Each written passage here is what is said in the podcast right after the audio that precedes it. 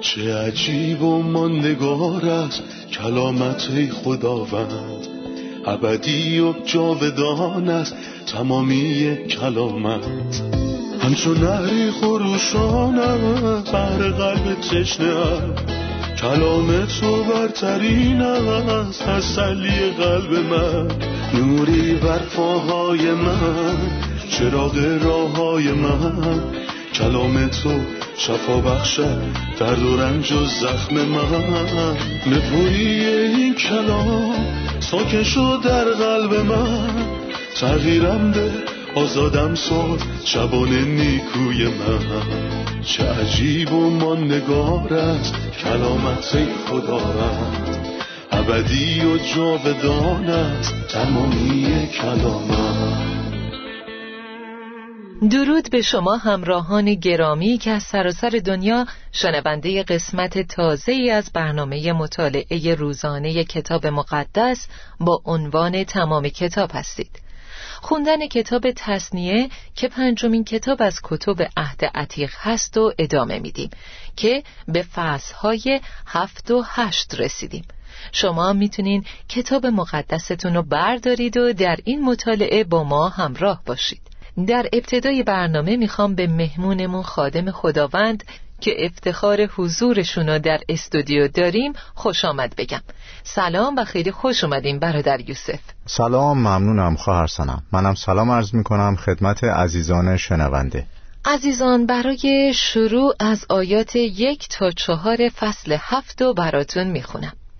هنگامی که خداوند خدایتان شما را به سرزمینی که به آن وارد می‌شوید تا آن را تصاحب کنید بیاورد و ملتهایی چون هیتیان، جرجاشیان، اموریان، کنعانیان، فرزیان، هویان و یبوسیان را که از شما بزرگتر و نیرومندترند از سر راه شما دور کند و هنگامی که خداوند خدایتان آنها را به دست شما تسلیم و مغلوب سازد شما باید آنها را به کلی از بین ببرید.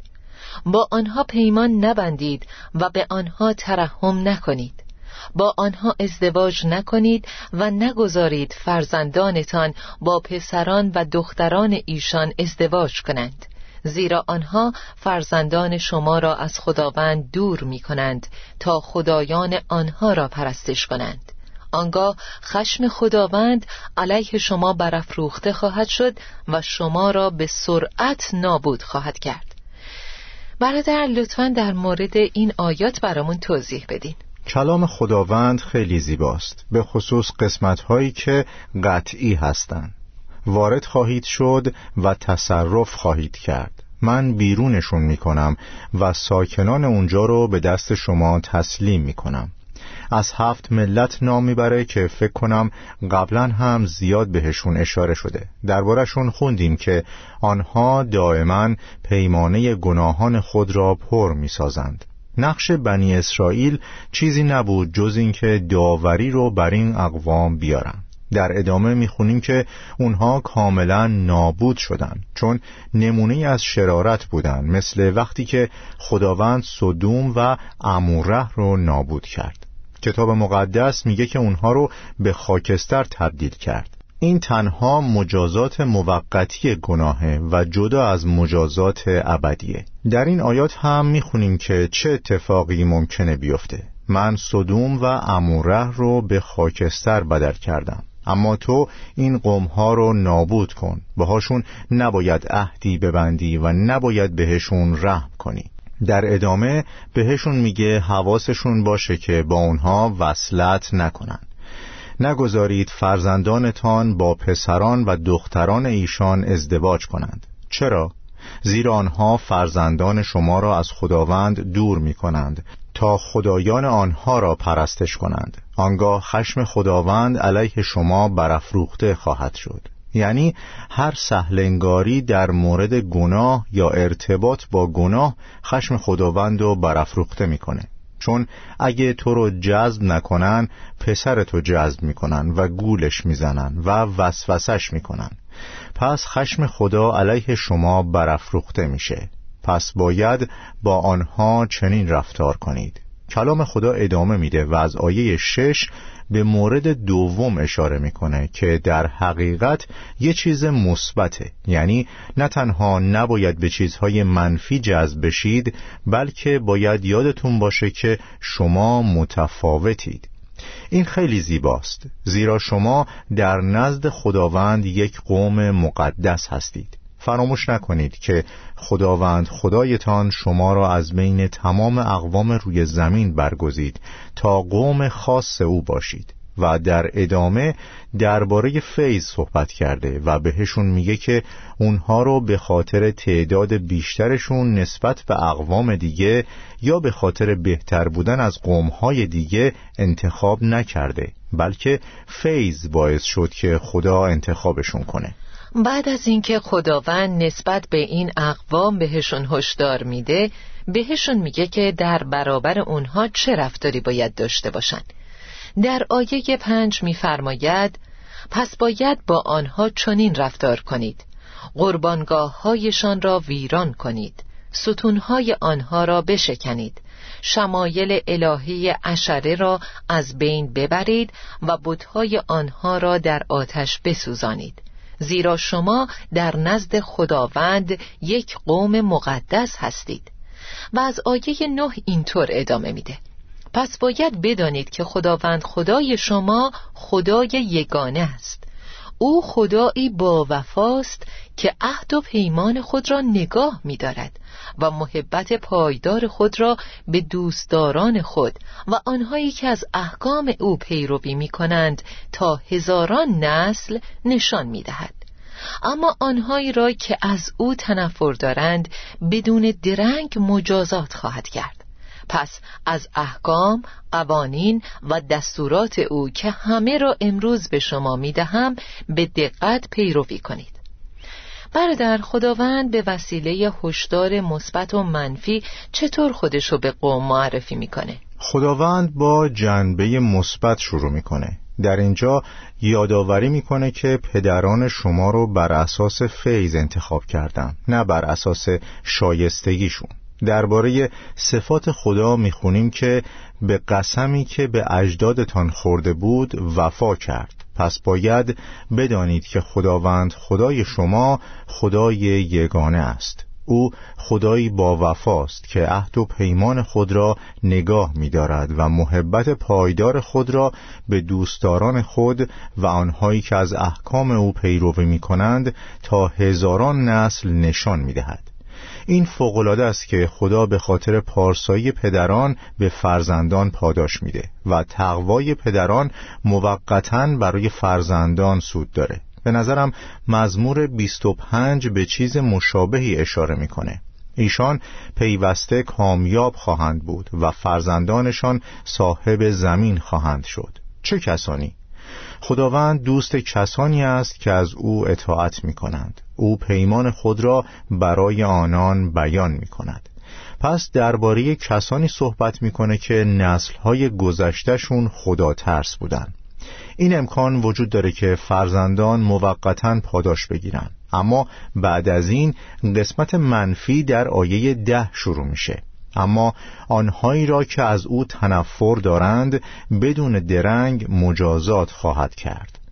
قداست خدا. ما فقط می‌خوایم یک جنبه خدا یعنی پاداش و فیض رو داشته باشیم. ولی اون جنبه دیگر رو دوست نداریم. اما تعامل با خدا باید با تمامی خدا باشه. او قدوس و عادله به همین اندازه که بخشنده و پاداش دهنده است. عدل او اقتضا می‌کنه که به عادلان پاداش بده و شرارت رو از بین ببره. درسته. از آیه نو فهمیدیم که یکی از صفات خدا وفاداریه. اما در ادامه میگه به دوستداران خود.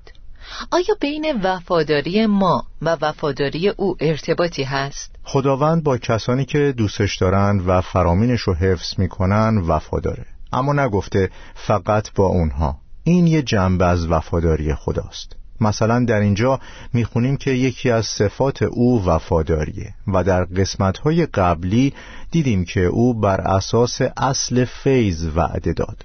هرچند طرفین این وعده مستحقش نبودن با این حال به عهدش وفا کرد. اما در عین حال نسبت به کسانی که با او در رابطه هستند هم وفاداره. در اینجا از کلمه فقط استفاده نشده چون این یه جنبه از وفاداری خداست ولی همه وفاداری خدا نیست. یکی از معانی وفاداری خدا اینه که در زمانهای ناراحتی و سختی پنهان نمیشه. خدا نه تنها با عوض شدن روزها عوض نمیشه بلکه همینطور منکر صفاتش هم نمیشه چون قدوسه و چون امین و قدوسه و همین باعث میشه که فرزندانش رو تعدیب کنه. خدا یعقوب رو تعدیب کرد تا در قداست شریک بشه. این معنی عبارت وفاداری خداست. این بخش منفی آیه ده هم که میگه اما آنهایی را که از او تنفر دارند بدون درنگ مجازات خواهد کرد این هم وفاداریه. و این آیه فقط یه جنبه از وفاداری خداست نه همه اون. همینطوره. از آیه دوازده تا آخر فصل هفت درباره برکات صحبت می‌کنه. اگر شما به این احکام توجه کنید و از آنها به دقت پیروی نمایید خداوند خدایتان محبت پایدار خود را به شما نشان می دهد و به پیمانی که از روی محبت پایدار با اجداد شما بسته است وفا می کند او شما را دوست می دارد برکتتان می دهد و به تعدادتان می افزاید او شما و زمینتان را بارور و پرسمر می کند قله انگور، روغن، گله و رمهتان را در سرزمینی که به نیاکان شما بعد فرمود برکت می دهد و فراوان می سازد. لطفا درباره انواع برکات برای این قوم و برای ما به عنوان قوم نجات یافته با خون مسیح توضیح بدید. اول می‌خوام به این آیه بپردازم. خداوند خدایتان محبت پایدار خود را به شما نشان می دهد و به پیمانی که از روی محبت پایدار با اجداد شما بسته است وفا می کند خدا با اجدادشون عهد بست که برای اونها و نسلشون این کارو بکنه. اما نه به خاطر اینکه مستحقش بودن یا شایستگیشو داشتن بلکه قبل از این میفرماید اگر شما به این احکام توجه کنید و از آنها به دقت پیروی نمایید. یعنی این وعده و قسمی که به پدران داده شد باید محقق می‌شد. و نسل هایی بودن که ممکن نبود این وعده براشون به انجام برسه. اونها داوری و پراکنده خواهند شد که بعدا این اتفاق براشون میافته. اما در اینجا درباره وعده‌ای که باید محقق بشه صحبت می‌کنه. ولی در عین حال شرارت هم باید مجازات بشه. برای همینه که اونها داوری و پراکنده میشن. اما همونطور که گفتیم همه این برکات موقتی و زمینی هستند و در حقیقت همه برکات قوم در عهد عتیق برکات زمینی بودند. برای همینه که نازایی به عنوان عدم تایید برکت از جانب خدا تلقی می‌شد مثل حنا. خداوند هر گونه مرض را از شما دور می کند و نمی‌گذارد به آن امراض هولناکی که در مصر دیده بودید دوچار شوید. شما باید تمام اقوامی را که خداوند به دستتان تسلیم می کند از بین ببرید به آنها رحم نکنید. واضحه که تمامی این برکات برای زمان حال بودند به علاوه اینکه در ادامه فصل به دفاع خداوند از اونها اشاره کرده. ممنونم. برادر ما چه برکاتی در مسیح داریم؟ در رابطه با ایمانداران باید بگم که ما برکت گرفتیم. در اینجا خداوند میگه اگه چیزهای مشخصی اتفاق بیفتن برکتتون میدم. اما خدا ما رو از همه برکات روحانی بهرهمند ساخته است. در قلمرو آسمانی در اتحاد با مسیح. پس چیزهایی که برای ما به اسم برکات یا عطایای الهی هستند منبعشون خداست. کار معین برای برکت ما از پیش انجام شده. خدا ما را در اتحاد با مسیح از همه برکات بهرهمند ساخته است. همه برکات.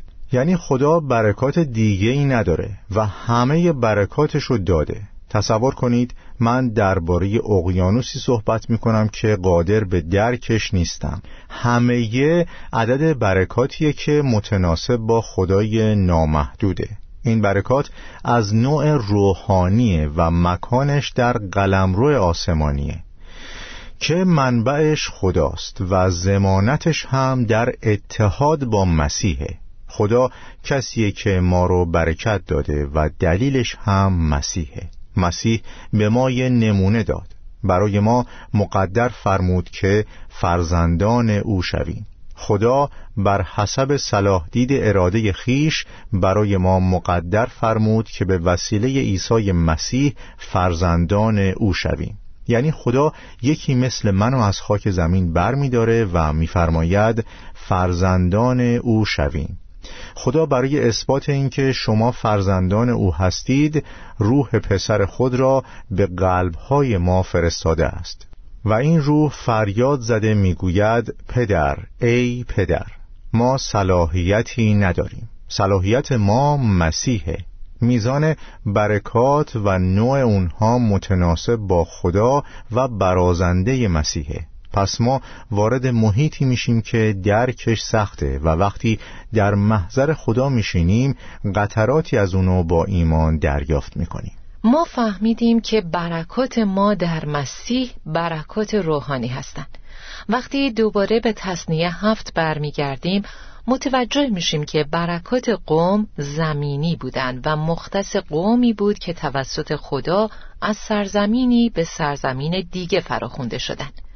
ثمره رحم نوعی برکت زمینیه و برعکسش یعنی عقیم بودن مستاق نداشتن برکت بود برادر یوسف لطفا نظرتون رو درباره کسانی که امروزه انجیل کامیابی رو موعظه می‌کنن و مثلا بچه دار نشدن یا فقیر بودن شخصی رو دلیل بر وجود لعنت و داوری خدا در زندگی اون می‌دونن برامون بگین. امروزه آدمایی هستن که مردم رو مسترب می‌کنن ولی انجیل اطمینان بخش و آسایش دهنده است. انجیل خبر خوشه و به هم میگه که به خاطر کاری که خدا برای من کرده من برکت گرفتم. مورد دوم اینه که اگه انجیل سلامتی و کامیابی میگه بچه دار شدن و ثروتمند بودن دلیلی بر رضایت خداست پس چرا مسیح که تمام جلال از آن اوست وقتی روی زمین زندگی می‌کرد فقیر بود؟ یا اینکه مثلا جایی برای خوابیدن نداشته؟ مسیح چند تا خونه داشت چند تا لباس داشت. این موضوعات برای کسی که صاحب آسمان و زمینه خیلی عجیبه. مسیح برای اینکه نمونه‌ای برای ما باشه فقیرانه زندگی کرد. پولس رسول هم فقیرانه و با بیماری زندگی کرد. او خاری در جسمش داشت و خداوند این خار رو در نیاورد. تیموتائوس هم ناراحتی های زیادی داشت و مریض بود. پس در هیچ جای کتاب مقدس مطلقا چیزی به اسم انجیل سلامتی و کامیابی نیست. درسته. بعضی اوقات فقر، محرومیت، فرزند نداشتن و مشکلات دیگه ابزاری هستند که خدا برای شکل دادن به زندگی ایماندار و جلا دادن ایمانش استفاده می‌کنه. و اینها نشانه داوری از جانب خداوند یا لعنت یا عدم برکت از جانب خداوند نیست. خب عزیزان استراحت کوتاهی می‌کنیم و خیلی زود با ادامه درس برمیگردیم.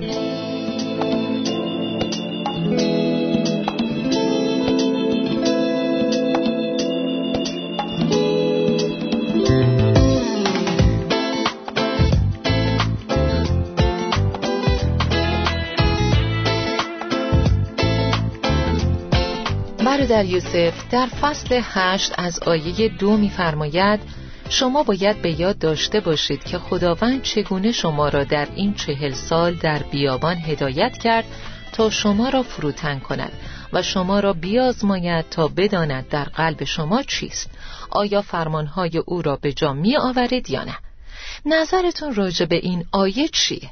در اینجا فروتن کردن یعنی بهتون تواضع رو یاد میده تا سر فرود بیارید. باید از تجربیات عملی عبور کنید تا بدونید تواضع ارزش زیادی داره و غرور براتون درد سرافرینه فروتنانه ترین چیز اینه که یکی خودشو بشناسه. شخص نمی‌تونه تصور کنه که در درونش چه غروری وجود داره. چقدر خودخواهه یا چقدر منفوره. مثلا پتروس مرد محترمی بود که خداوند بهش فرمود شیطان خواست مثل دهقانی که گندم را از کاه جدا می کند همه شما را بیازماید. اما من برای تو دعا کردم که ایمانت از بین نرود. چرا خود مسیح جلوی شیطان رو نگرفت؟ او کسیه که می‌تونه به شیطان اجازه بده یا نه؟ شیطان بهت میگه که من شاگردان تو غربال می‌کنم و کسی که سقوط می‌کنه پتروسه. در این صورت ذاتش مشخص میشه و این فروتن شدنه. پس میفرماید اما من برای تو دعا کردم و بهت میگم که تو مرا انکار خواهی کرد. و پتروس میگه حتی اگر همه تو را ترک نمایند من هرگز چنین کاری نخواهم کرد. مهم بود که اون ذات خودش رو کشف کنه. پس ما راجع به حقیر کردن صحبت نمی کنیم بلکه خداوند اجازه میدی که تحت اختیار او از این شرایط رد بشیم تا خودمون رو کشف کنیم. و این یه برکت برای ماست. بسیار عالی. آیات یک تا ده از فصل هشتو می‌خونم. تمام فرمانهایی را که امروز به شما داده ام به دقت انجام دهید تا زنده بمانید و زیاد شوید و وارد زمینی که خداوند به نیاکان شما وعده داده بود شوید و آن را تصرف کنید.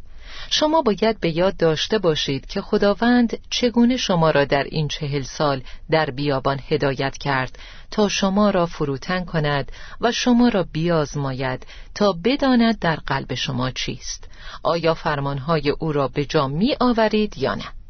او شما را فروتن کرد و گرسنه گذاشت و بعد شما را با منا تقضیه کرد که نه شما می شناختید و نه نیاکانتان تا به شما بفهماند که زندگی انسان فقط بسته به نان نیست بلکه به هر کلمه ای که خدا میفرماید. در این چهل سال لباسهای شما پاره نشد و پاهای شما متورم نگشت. به یاد داشته باشید همانطور که پدر پسر خود را تعدیب می کند خداوند خدایتان نیز شما را تعدیب می کند پس شما باید از فرمانهای خداوند اطاعت کنید و در راه او قدم بردارید و از او بترسید. زیرا خداوند شما را به سرزمین حاصل خیزی می‌برد که جویهای آب، چشمه ها و رودخانه ها از وادی ها و کوه های آن جاری است سرزمینی که در آن گندم، جو، انگور، درختان انجیر، انار و زیتون، اصل و خوراک به فراوانی یافت می شود و در آنجا به هیچ چیزی محتاج نخواهید بود. آن سرزمین و کوههایش پر از معادن آهن و مس می باشد. در آنجا بخورید و سیر شوید و خداوند خدایتان را به خاطر این سرزمین با برکتی که به شما بخشیده شکر کنید. برادر چرا خدا ما یا قومش وارد بیابان می‌کنه؟ در این قسمت می‌تونیم صفات عالی خدا و وفاداریش رو ببینیم اما همینطور انسان رو هم می‌بینیم که چرا داره فروتن میشه. مثلا در قسمت اول خوندیم که انسان در کمبودها قر می‌زنه. یعنی در حین فروتن شدن شکایت می‌کنه. اما بعدش در آیه نه خداوند درباره نیکویی باهاشون صحبت می‌کنه و میفرماید کوههایش پر از معادن آهن و مس می باشد در آنجا بخورید و سیر شوید. شما توسط خداوند خدایتان برکت خواهید یافت. بعد از اون اما احتیاط کنید که خداوند خدایتان را از یاد نبرید. یعنی اول قرقر می‌کنه و بعدش ممکنه فراموش کنه. قوانین او را به جا آورید. در آنجا بخورید و سیر شوید و برای سکونت خود خانه های زیبا بسازید. این امکان وجود داره که هر وقت خدا شما رو برکت میده شما این فراوانی رو به خودتون نسبت بدید. برای همین در آیه چهارده میفرماید نباید مغرور شوید و خداوند خدایتان را فراموش کنید. فراموش کردن لطف خدا مغرور شدن و غرغر کردن در سختی ها خصوصیت انسانه. اما خدا فرمانهایی که دربارشون صحبت کردیم و به قوم داد تا براشون برکت باشه. این فرامین در گذشته باعث برکت بودن و الان هم هستن. در ابتدا درباره گذشته صحبت کرده. منظور از کسی که از ابتدا اونا را راهنمایی کرده چیه؟ و ضمنا نگفته با شما راه رفت بلکه گفته راهنمایی کرد. در فصل یک خوندیم که راهنمایی کرد یعنی حملتون کرد مثل پدری که پسرش رو تمام راه حمل می‌کنه. عبارت در طول چهل سال خیلی فوقالعاده است. چون یعنی خدا در حالی که تمام راه حملتون می کرد هدایتتون کرد. و این اولین موردیه که از وفاداری خدا دیده میشه. خدایی که در روزهای تنگی ترکتون نمی‌کنه حتی برای یک دقیقه. تا بداند در قلب شما چیست. در ادامه میگه شما را با منا که اجدادتان آن را ندیده بودن تغذیه کرد. یعنی چی؟ یعنی هر نکته منفی که در درونتون کشف می‌کنید چیزیه که خدا به شما نشون میده تا از خودتون شرمنده بشید. و بعد یه نکته خوب درونتون قرار میده. خدا بدیهاتون رو بهتون آشکار می‌کنه. اما همینطور به بیان عهد جدید عظمت مسیح رو هم مکشوف می‌کنه. این معنی تغذیه کردن با مناست. خدا در خلال آزمایش ها اجازه میده که گرسنگی رو تجربه کنیم. اما همینطور مسیح رو به عنوان غذا بهمون میده. اونم زمانی که نمی‌تونیم در هیچ جای دیگه غذا پیدا کنیم. در ادامه بیشتر درباره این خدای عظیم صحبت می‌کنه و درباره تعاملات خدا با ما میفرماید تا به شما بفهماند که زندگی انسان فقط بسته به نان نیست. خدا شما را حمل می‌کنه و معجزه می‌کنه. در این چهل سال لباسهای شما پاره نشد و پاهای شما متورم نگشت. پس بدونید که وقتی در سختی هستید همانطور که پدر پسر خود را تعدیب می کند خداوند خدایتان نیز شما را تعدیب می کند و به صحبت درباره تعاملات خدا ادامه میده. در ادامه وعده میده که قوم رو به سرزمین نیکویی می‌بره و درباره خوبی های این سرزمین صحبت می‌کنه. به سرزمین حاصلخیزی می‌برد که جویهای آب، چشمه ها و رودخانه ها از وادی ها و کوه های آن جاری است. سرزمینی که در آن گندم، جو، انگور، درختان انجیر، انار و زیتون، اصل و خوراک به فراوانی یافت می شود و در آنجا به هیچ چیزی محتاج نخواهید بود. این برخورد خداست. اما قوم خوردن و سیر شدن و خدا رو فراموش کردن و زمانی که خدا چیزهای خوبی بهشون داد اونو به خودشون نسبت دادن و بعد مغرور شدن. درسته. ممنونم برادر یوسف. به انتهای این برنامه رسیدیم و این قسمت رو با شما شنونده ها مرور می‌کنیم. ما یاد گرفتیم که قوم اسرائیل با برکات زمینی و موقتی برکت گرفتند اما ما با همه برکات روحانی در جایهای آسمانی برکت گرفتیم. من همیشه برام سوال بود که چرا خدا قوم اسرائیل رو انتخاب کرد تا بین قومهای دیگه قوم او باشند در فصل هفت فهمیدیم که دلیلش برتری اونها نبود بلکه به خاطر محبت خداوند و حفظ عهد و وفاداریش انتخاب شدند ما هم بهتر از اونا نیستیم. فقط فیض خداست که شامل حال ما شده. متوجه شدیم که یکی از صفتهای خدا وفاداری اوست. خدا صفاتش رو انکار نمی‌کنه چرا که قوم رو در طول راه هدایت و حمل کرد.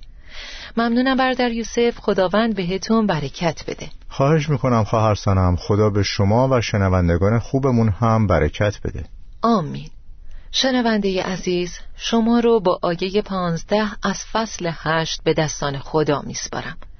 او شما را در بیابان بزرگ و وحشتناک و خشک و بیعلف که پر از مارهای سمی و کژدم بود راه نمایی کرد. از دل سنگ خارا به شما آب داد. در آن بیابان شما را با منا که اجدادتان آن را ندیده بودند تقضیه کرد تا شما را فروتن سازد و بیازماید و در آخر به شما برکت بدهد. این خدای ماست. این خدای ماست که قومشو در بیابان هدایت کرد بهشون غذا داد سیرشون کرد و مراقبشون بود و کل احتیاجاتشون رو برطرف کرد و از صخره براشون آب بیرون آورد. برای اون غیر ممکن وجود نداره. اگه خداوند در قدیم با قومش اینطور بوده پس با ما که کلیسای او و بدن او هستیم چطور رفتار می‌کنه؟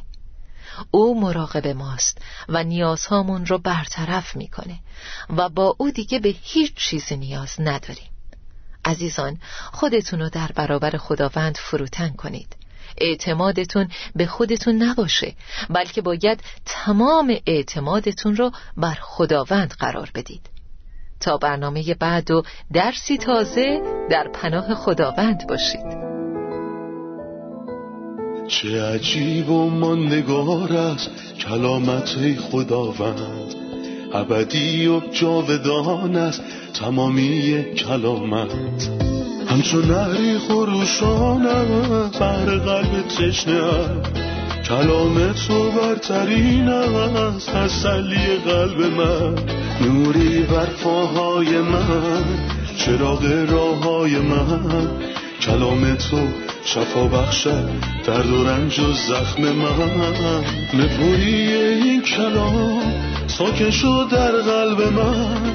تغییرم ده آزادم ساد شبان نیکوی من. چه عجیب و ماندگار است کلامت خداوند ابدی و جاودان است تمامی کلامت.